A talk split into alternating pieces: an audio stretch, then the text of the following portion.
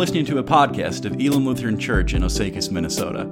Our passion is to be an oasis of life giving water where lost and wandering souls can find eternal refreshment. For more information and to find out more about our ministries, please visit osakiselamchurch.com. Or if you're in the area, come visit us in person.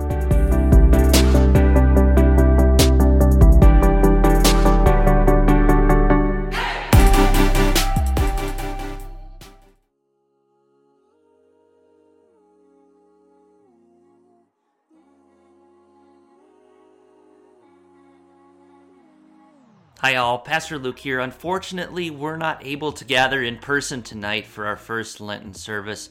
Uh, but praise the Lord, technology is such that we can bring Lent to you. So, my hope and prayer is that you'll be blessed by this brief devotional tonight. I want to share with you from Scripture Psalm 39, verses 4 through 6a. It goes like this Lord, remind me how brief my time on earth will be. Remind me that my days are numbered how fleeting my life is. You have made my life no longer than the width of my hand. My entire lifetime is just a moment to you. At best, each of us is but a breath. We are merely moving shadows, and all of our busy rushing ends in nothing. All of our busy rushing ends in nothing. That's what King David says. All our busy rushing ends in nothing.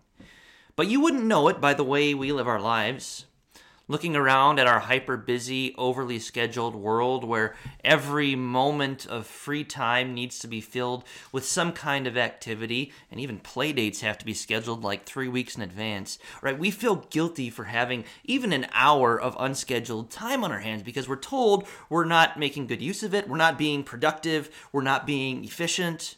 The measure of a human being is what you do, and your worth will be calculated exclusively on the empire you build and on the legacy you leave behind. To do this, you have to get ahead in life, of course. You have to have a leg up on the competition. You have to go, go, go, do all of the things, sign your kids up for all of the activities, attend every social function, all the extracurriculars, go to every PTA meeting, attend every after work social networking event and virtual happy hour. You got to put in your work, right? This is the message that, that comes across loud and clear. You got to push, you got to grind. You always have to do more, more, more. And so the promise goes it will pay off in the end. Yes, there's going to be a lot of busy rushing, like the psalmist says. But according to our culture, that busy rushing is precisely how we win at life. Sure, maybe King David thought that all our busy rushing ends in nothing, but we know better, right? Evolved human beings that we think we are. The message of our day and age is the opposite. All our busy rushing ends in everything. It's how we get what we want. It's the pathway to success. It's how we fulfill our dreams, and it's how we prove that our lives matter. All our busy rushing is the way that we justify our existence. Today, we're entering into the Lenten season, this 40 day period leading up to Easter, where we reflect on the life of Jesus and the events preceding his death. Beginning next week and throughout Lent, we're going to walk through a series on prayer. But today is Ash Wednesday, and I wanted to do something different. Most people, you talk to them, you ask around, you find out their favorite holiday is Christmas or Easter or Thanksgiving. In many ways, though, my personal favorite holiday is Ash Wednesday. In the Bible, ashes usually symbolize mourning or death. When people repent over their sins, a lot of times they'll dress in sackcloth and cover themselves in ashes.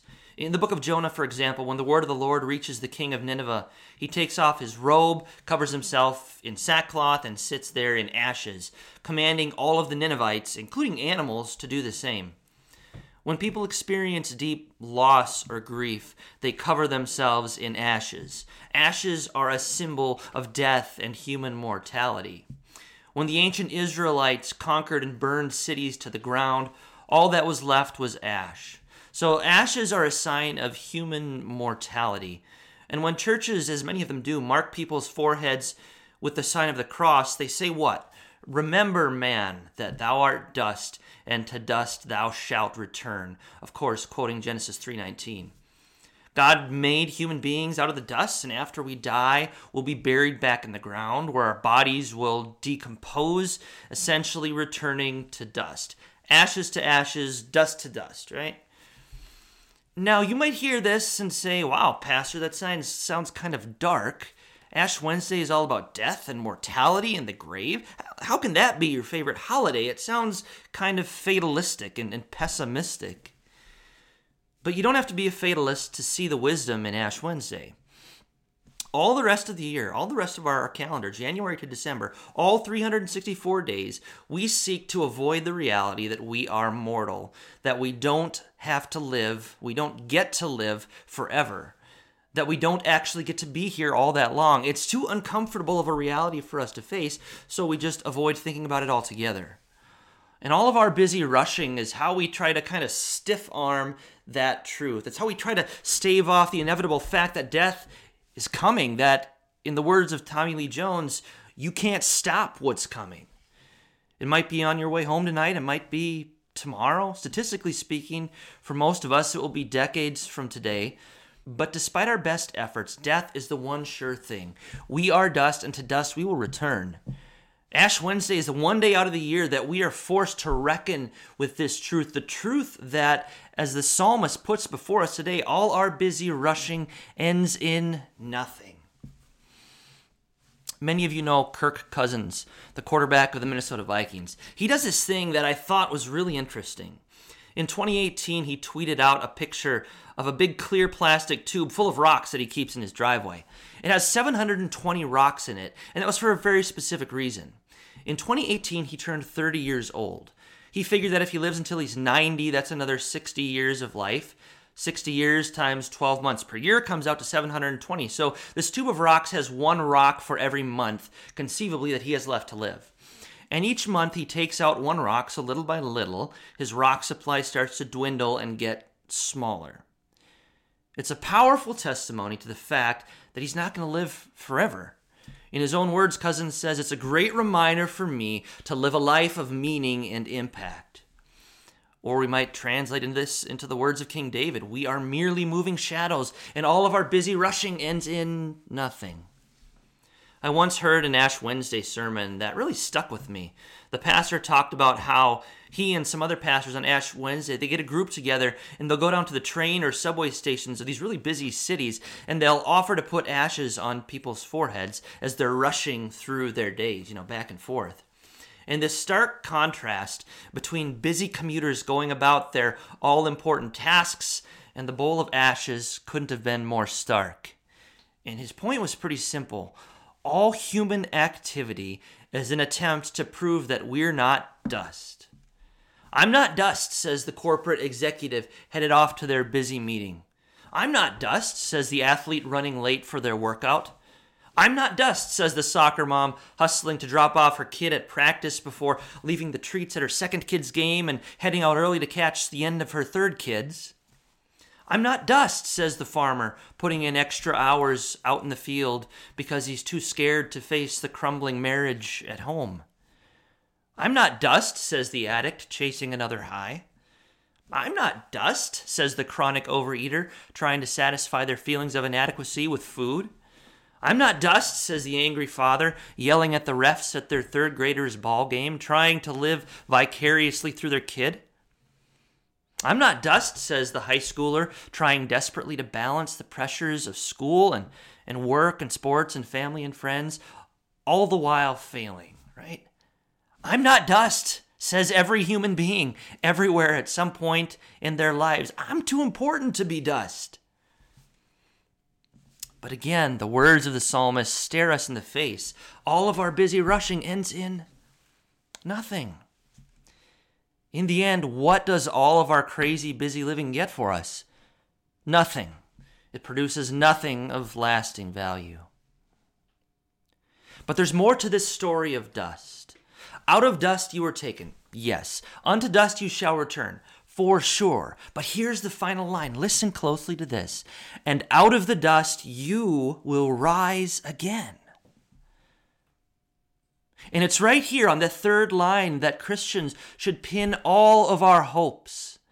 God tells us that the wages of sin is death, but He also tells us that the free gift of God is eternal life in Christ Jesus our Lord, which we receive by faith. And here's what that means as Christians, there will come a day when Jesus comes knocking on your coffin lids. We will come out and we are going to rise again. We'll experience the same resurrection that Jesus experienced at Easter our bodies, stinking at that point and old and decayed and cre- decrepit, will come out of the grave, and, and Jesus is going to restore them to mint condition and then some. He's going to transform our lowly body so that they will be like his glorious body Philippians 3:21. Friends, you and I will rise from the dead and join Jesus in the new heavens and the new earth where we will experience eternal life. Life without sin, life without death, Life without mourning or crying or pain, for the old order of things has passed away. So, yes, we'll return to dust, but dust, as it turns out, is not our final destination. All of our busy rushing ends in what? Nothing. We tend to overestimate our own importance, don't we? We're prone to pride. We, we think that whatever the task we're engaged in at any given moment is, is the stakes are like life and death. And, and how in the world is the world going to re- continue to revolve if I don't finish this thing and then this thing and then this thing too? Yet the good news of Ash Wednesday is that we are not saved by rushing, but by believing. Apart from our own efforts, God sent his son Jesus to save us from our sin calling us to a life of daily repentance, of confessing our sin and remembering the cross, where He took care of it once and for all.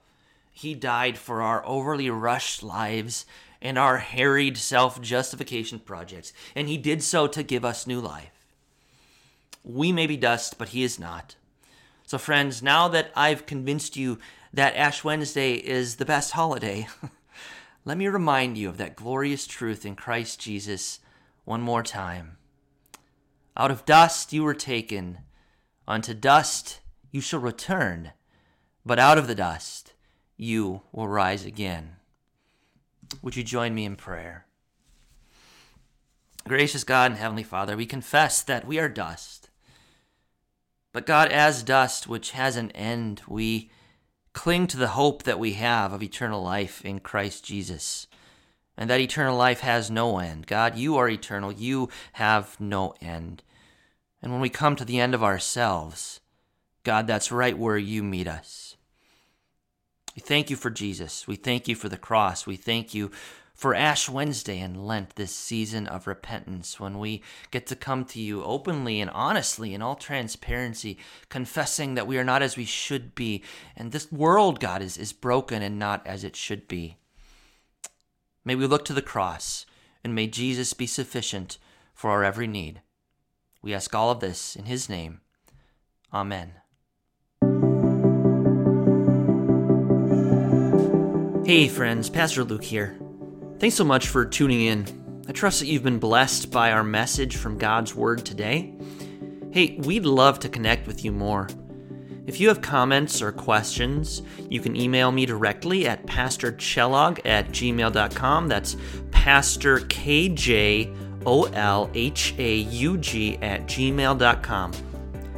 As we wrap up our time together today, please receive this benediction.